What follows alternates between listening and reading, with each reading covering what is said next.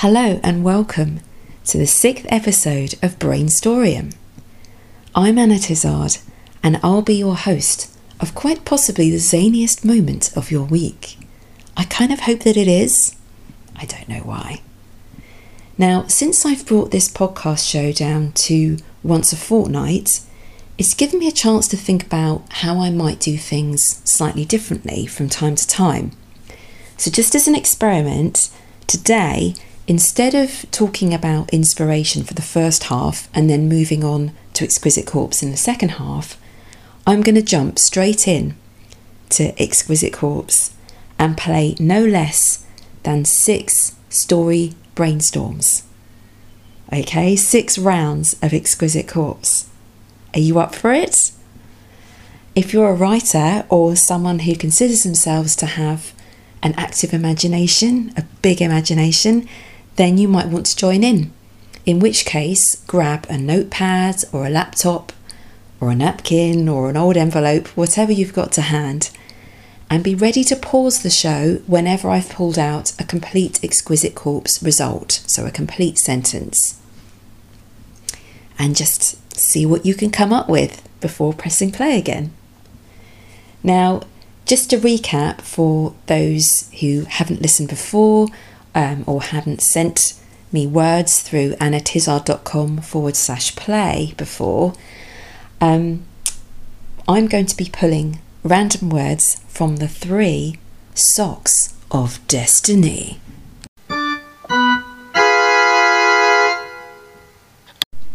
That's right, because there are three types of words or phrases that make up the Exquisite Corpse story structure, which is describing word noun, action, describing word noun. And anything can happen. So let's brace ourselves for a six story challenge. Cue the weirdest jingle I have.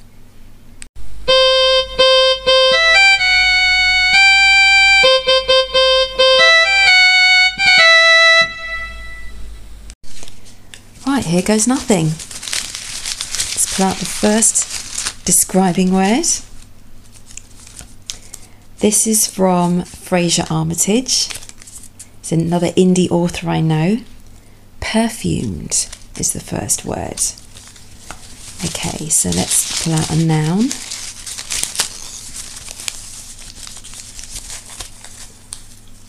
This is from Mariah. Elf. The perfumed elf. Okay, time for an action.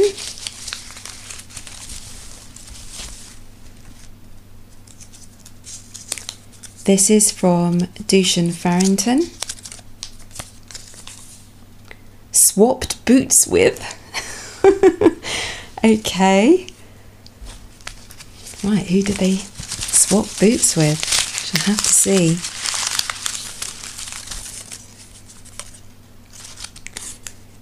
This is from, it's a Twitter ID, Squid Micro. Actually, this is um, this is a Twitter account where they have various um, writing prompts. So this person didn't actually send me uh, Exquisite Corpse words on my web page. I tweeted them and asked them if I could just use some of the words that they were putting up anyway for other writing prompts, and they were like, "Yeah, just go ahead." Ah, so this is the word midnight, which is interesting to use that as a describing word. In fact, I think I was probably being creative with what was available on the tweets. So let's just see how this works with a noun after it. Hmm. Again, this is from Mariah. Ship a midnight ship. Ooh, I like that. I kind of feel like I need some green tea, and this is normally where I would pour my green tea, but because we've jumped straight into Exquisite Corpse, it hasn't had time to brew, so I'm just going to have to manage without for a little bit. Okay, let's see. The perfumed elf swapped boots with the Midnight Ship. Hmm.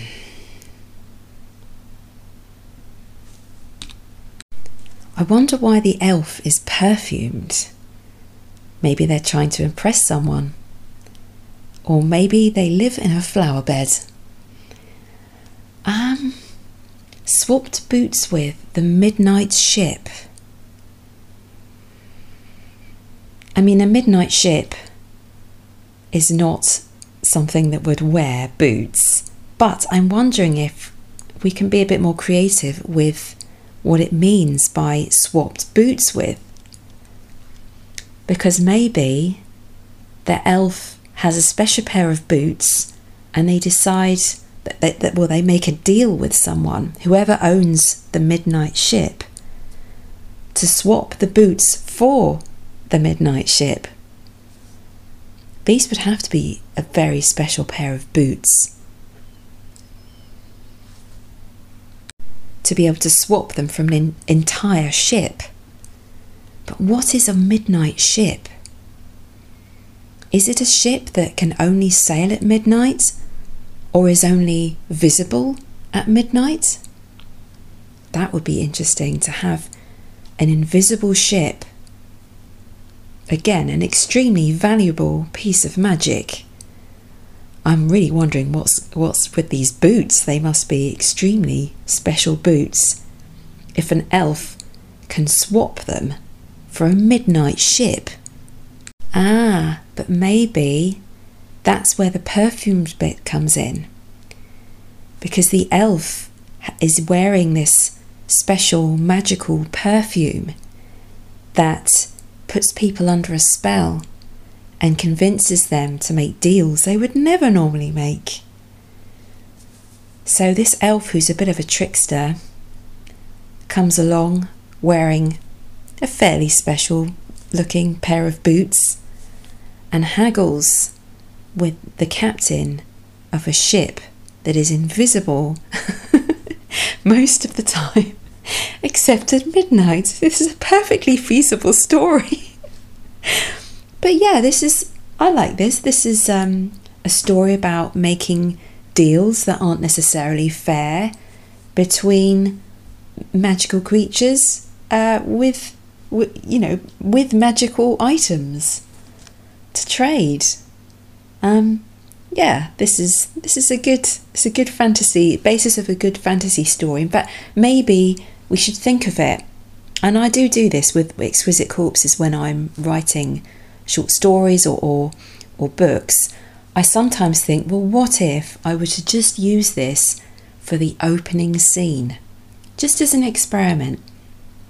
So, our opening scene is perfumed elf wearing special looking boots, um, haggles with uh, a captain of, of this midnight ship um, but in such a way that their perfume overwhelms the captain and, and causes them to sort of lose sight of, of how much their magical ship is actually worth and make this very unfair trade. Um, and without deciding what might come next in the story or, or the novel, or even deciding whether it's going to be a story or novel, just don't put that pressure on yourself. Just say, I'm going to write this scene and I'm not promising myself or any imaginary audience or my conference of bears, no matter how much they stare at me from next to my computer, I'm not promising what this is going to be. I'm just going to write the scene and see if it develops. And often, if something will develop, it's because the characters start to catch on and my, my imagination will snag on something, something in there and I won't I won't know. When I start out I will not know what it is that will grow. But I'll write that scene and just see where it goes. I actually think this is this is a really good one and I might even try that with this particular exquisite corpse. So watch this space. I think it's time for number 2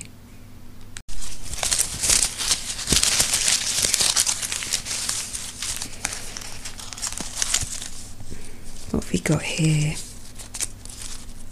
This is someone who calls themselves Jen Moo Cat, and the word is dangerous. Hmm. Let's grab a noun, find out what was dangerous. Ah, this is me, one of my words. Mayhem the dangerous mayhem.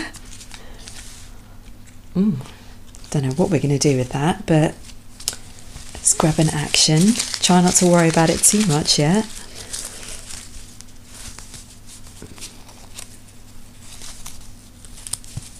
So, this is from someone who calls themselves Life is a Gala. Climbed along the cliff edge to. so, we've got a, a dangerous mayhem climbing along a cliff edge. Okay. Did I mention this is this is a challenge? A six story challenge? Because it will be. Right, this is from Lady Karma. And we have the word melancholic. Right, what was melancholic?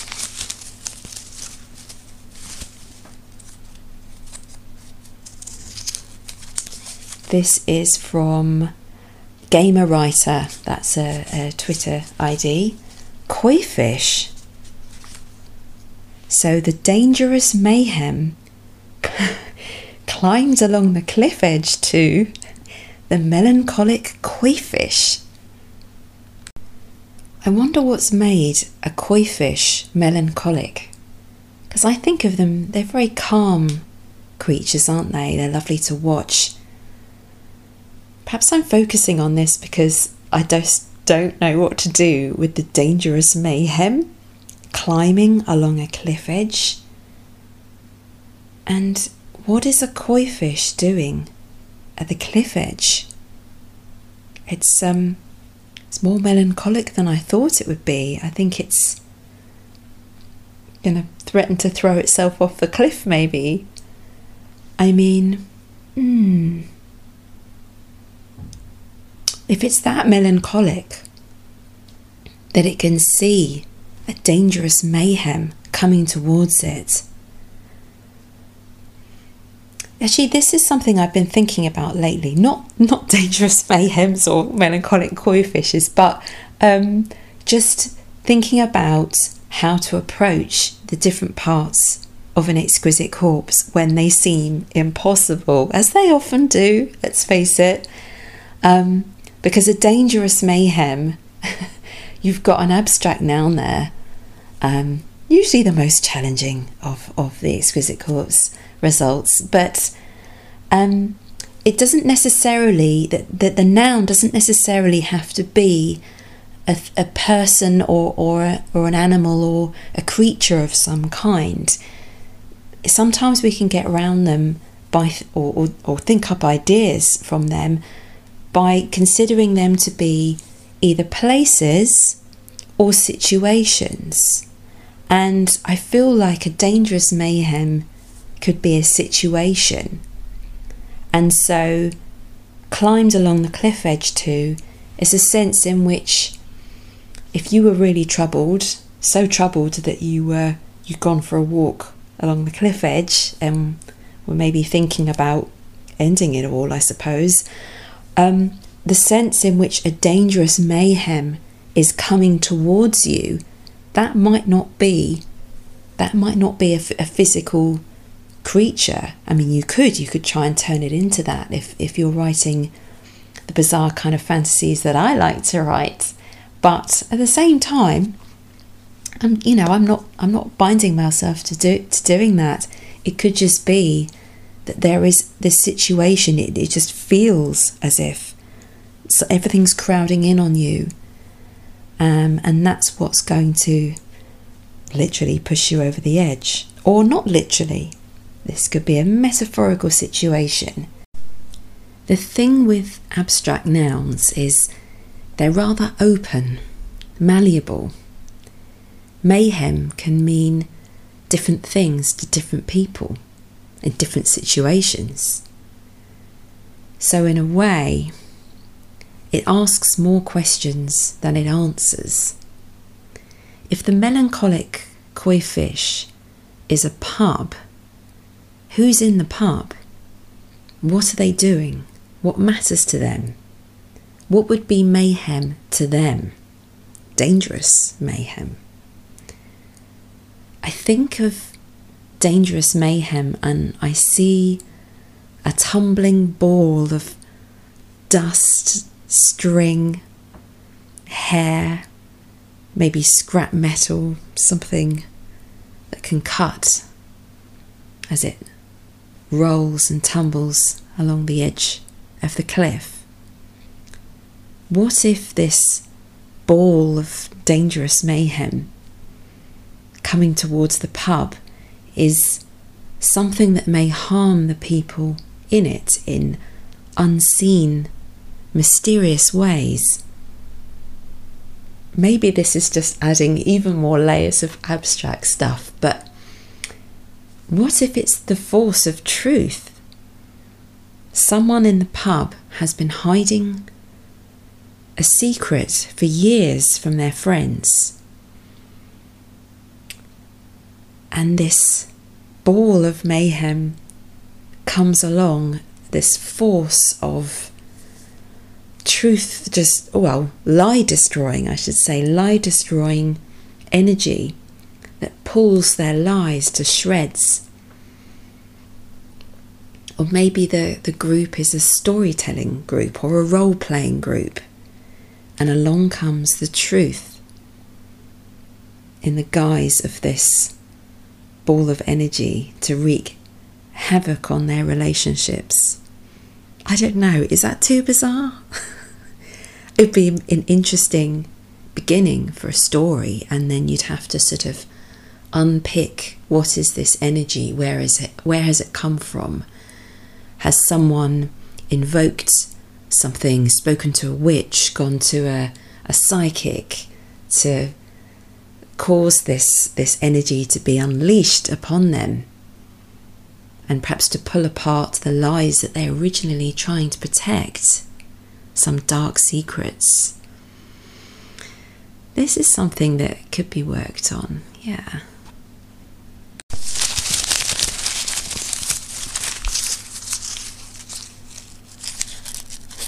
Right, we've got another one from Mariah. Magnificent.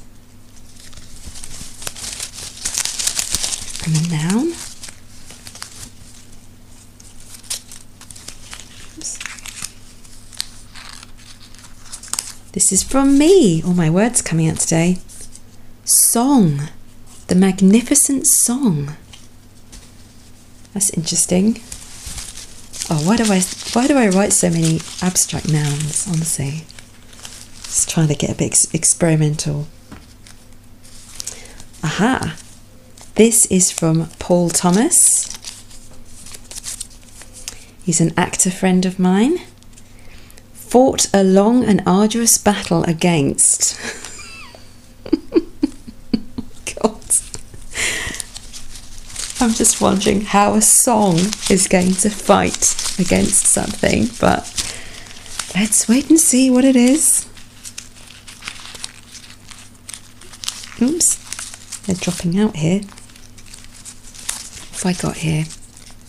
This is from Alessandro Bozzo. Exasperated. Okay, final noun.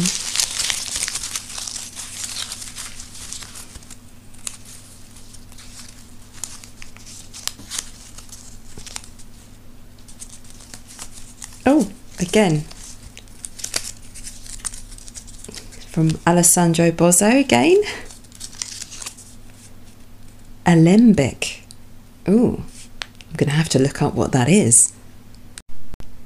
So, through the power of editing technologies, I've looked up an alembic uh, and come straight back to you, and it is a distilling apparatus which is no longer in use, it's obsolete.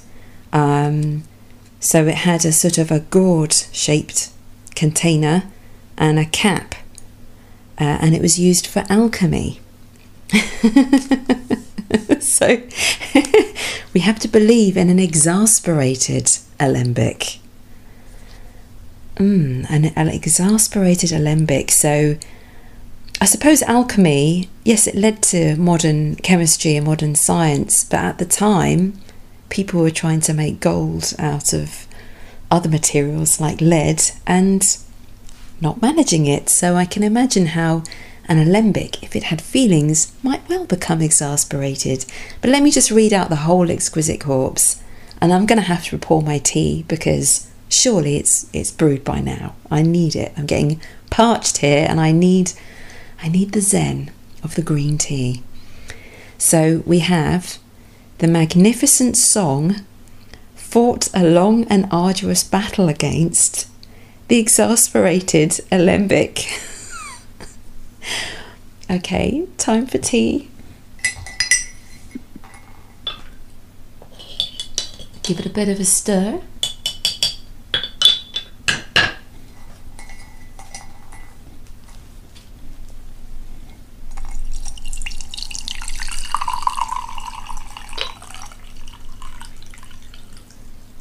Oh gosh, This.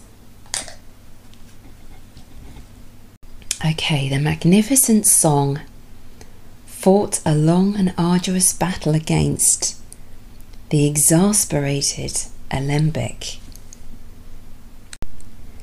Gosh, the idea that a sound can fight a battle against a piece of apparatus. There's a laboratory.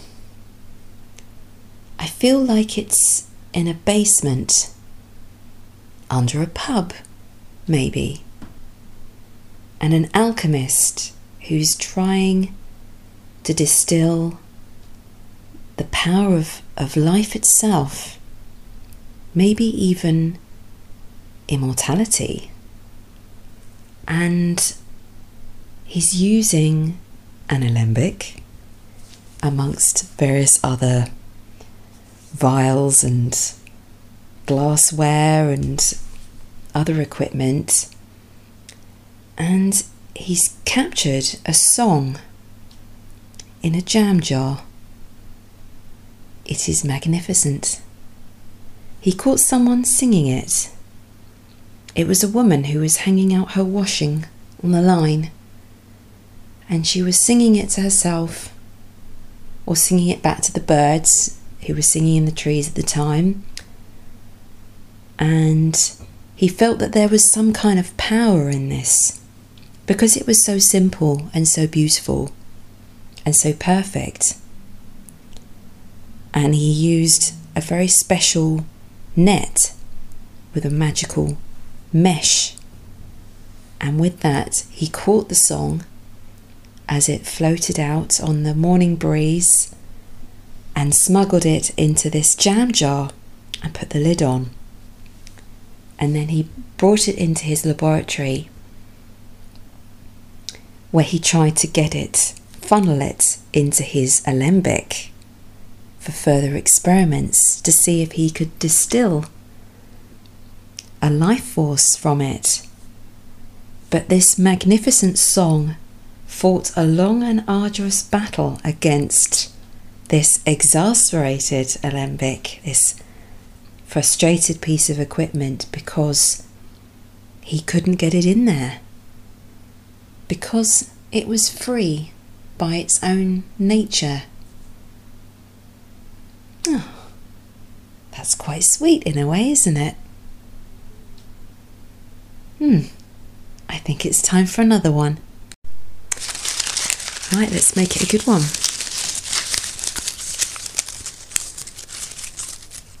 This is from Simon L.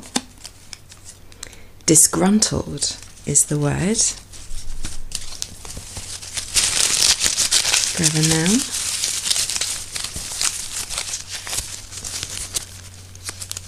This is from someone called Cat with a double T.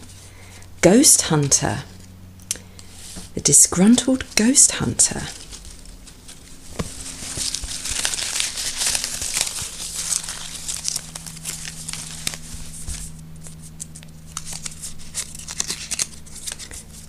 This is from Fraser Armitage, Eloped with.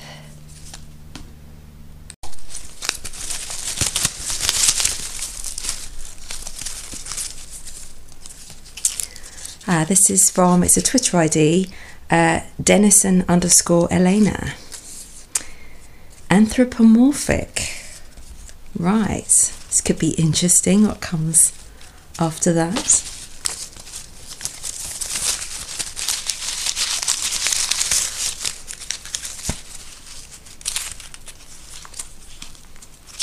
Oh, this one's just fallen out. Uh, it's from Cat again. Mushroom. the anthropomorphic mushroom. So, in what I'm, I'm already stuck on this. So, um, stuck on as in fixated, of course, on how a mushroom might be anthropomorphic. Does it have a person's face? or is does it have other characteristics or emotions that make it human like that's um that's something to explore on its own. But let's look at the whole let's look at the whole sentence. The disgruntled ghost hunter eloped with the anthropomorphic mushroom. I think i'm going to need a top up initially. Because this is this is a pretty weird one has to be said I mean why is the ghost hunter disgruntled for starters? I think this could be the key as to what's going on.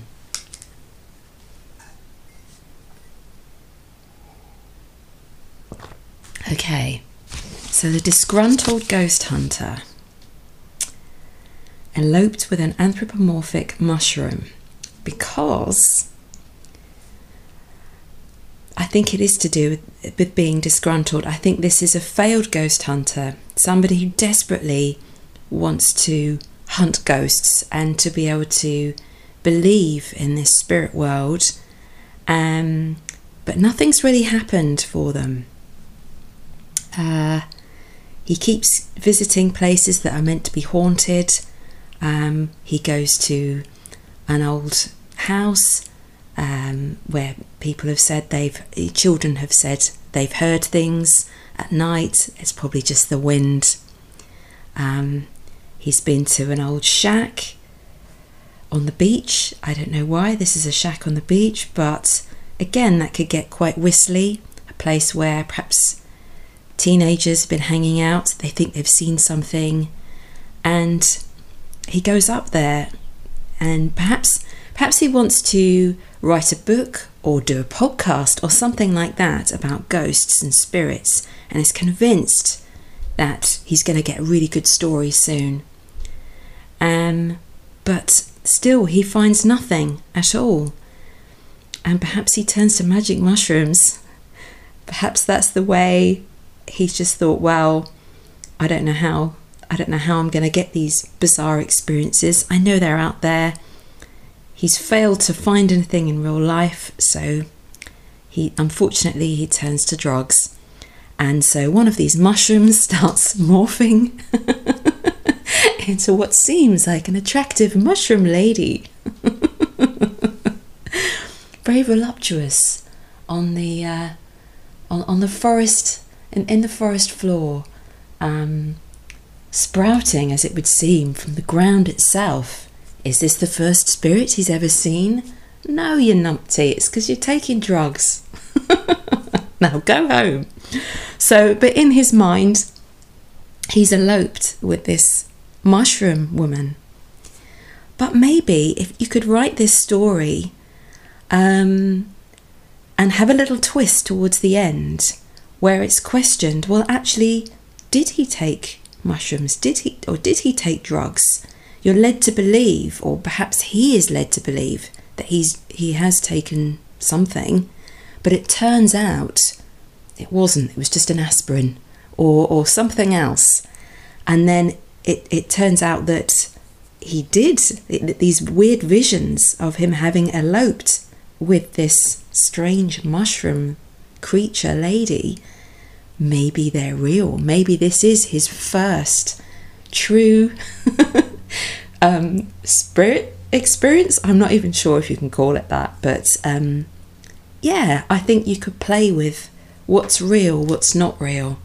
And perhaps in the end, his desire to break through to this mythological or spirit world um, it was, was enough. It was enough in the end. He didn't need to take drugs. There you go. Will I write it? Hmm. I'm not sure. I have a natural aversion to writing anything about drug taking, but maybe I could get past that with this one because um, because it turns out that he didn't take drugs in the end, and that's that's the weird truth of the story. Okay, I'll I will keep this in my little notepad of crazy stories to write one day. Definitely. And let's let's see if we've got another one. Number five. Ah, again, this is from Simon L. Very good at beginning stories, Simon. Uh, Cross eyed. Let's grab a noun.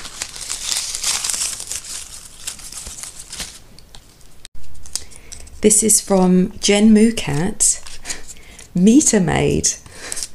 So the cross-eyed meter maid. Okay, you don't, you don't really get those in in the UK, but um, yeah, we just have parking meters and stuff. But that's fine. This one is cross-eyed, I'm told. But what happens to her? What happens to the meter maid? This is from Anonymous.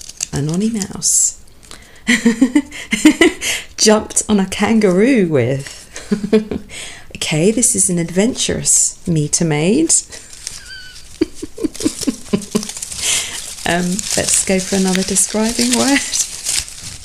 Who does she jump on a kangaroo with? Aha, this is from Fraser Armitage again. Altruistic.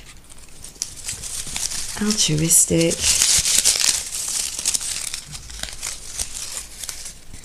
And this is from Paul Thomas. Daffodil.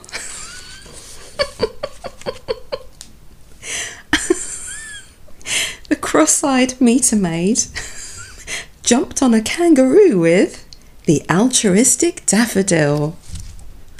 Oh my goodness, more green tea. Come on. Come on, brain. What can we do with this? Well, tell you what, I think I've worked out why she's cross eyed. It's because she jumps on kangaroos.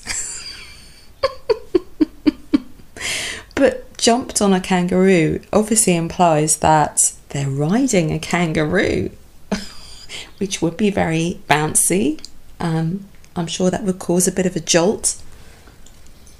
Um, but with an altruistic daffodil, um, this bright yellow flower gives of itself to the world, to other people. It captures the light of the sun and glows yellow for everyone that looks at it.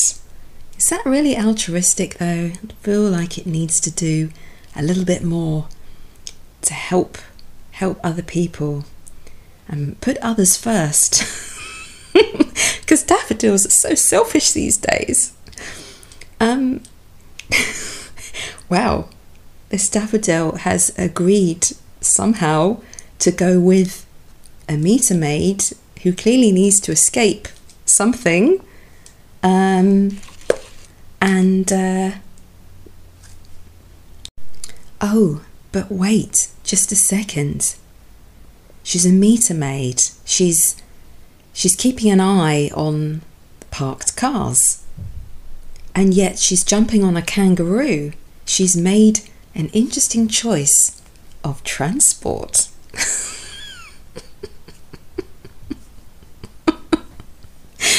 so, um, she is a kind of pioneer when it comes to transport. Um, she's made this very distinctive choice for someone that spends so much time around cars. I wonder if this is okay, I wonder if this, I was going to say, I wonder if this is a parallel reality. Of course, it's a parallel reality. I'm making something up. It's completely imaginative. But no, I'm thinking, I'm thinking that this is um, a strange world in which very similar to ours, except that perhaps in the way some people worry about, you know, the internet taking over our lives, smartphones, you know, um, our entire lives become bound up in, in our identities, become bound up in what's what's on our smartphone or what we do on our smartphone, and that you know, um, people worry that we're being watched. So you know, we have our personal data kind of chewed up, uh, stared at by who knows who.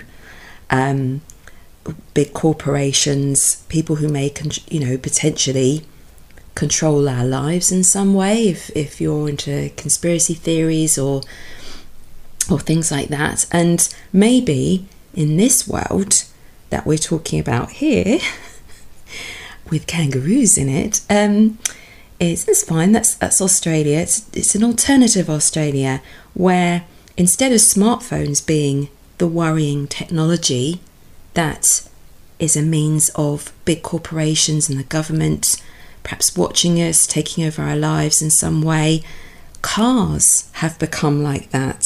Cars have become this sort of digital reality. Um, I don't really understand how that could be because you can't really slip your car into your pocket while you go to the pub and um, you know make bank transactions on it or or phone calls but maybe maybe you could maybe this is a world where the the environment has become completely depleted apart from the odd daffodil altruistic daffodil poking its head up so people spend a lot more time in their cars. And in fact, their cars are the equivalent of pubs and clubs and cafes where perhaps they're bigger than than what they are in, in our reality and you invite people into your car and it's a place to be so places come to you or you you have the place where people meet up and people come to you rather than you going to other places. Does that make sense? I'm kind of on the beginnings of something, but the reason why I think in this story cars would have to be so important to life um, and perhaps something to be escaped, something that represents a dark force out there that has to be evaded you know, like when somebody wants when somebody wants to live off the grid, the main thing that they need to escape from is cars. Cars must represent this digital reality because the meter maid has made this choice to jump on a kangaroo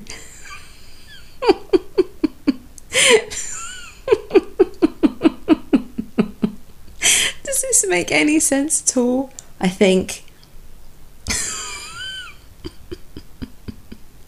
this is one of the hardest exquisite corpses that I've come across so far on Brainstorium, has to be said. Do I admit defeat of this one? Or do I just leave it with a meter maid living in a world where cars represent control and personal data and how you should live your life, how the government and big corporations dictate how you live your life, how a meter maid turns her back on all of that and goes off the grid by jumping on the nearest kangaroo with a daffodil representation of nature and the environment and wanting to go back to something more basic and more beautiful and more free. That'll do, it has to do. Right, the final sixth exquisite corpse in this six story brainstorm. My goodness. Let's see if I can do this. See if you can do this if you're having a go at home. Right, this is from a Twitter account, Squid Micro fortunate. Hmm. Feel like kind of says something already has happened. It implies the situation that's already been presented rather than just describing a person or a thing. And the noun is from Mariah Dragon, the fortunate dragon.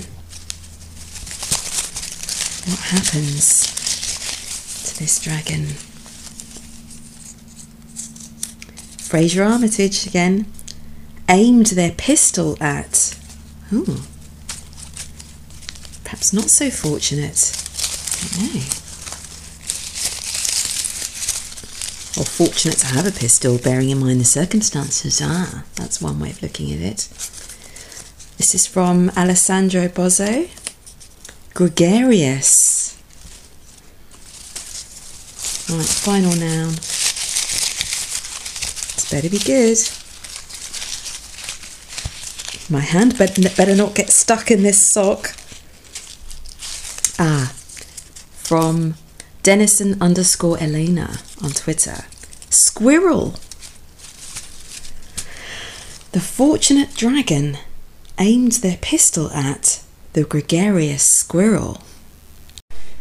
Now, this poses a little bit of a difficulty because we seem to have two characters who are perfectly contented. We have a fortunate dragon and a gregarious squirrel. Um, I always think of people who are gregarious as happy, I suppose, because all they need is, is the company of others and away they go. But what what is it that would cause a fortunate dragon to aim their pistol at this squirrel. Unless the squirrel was being extremely annoying. And they're pretty different creatures really. One is massive uh, and dangerous. The other is tiny and potentially irritating but generally very cute i think.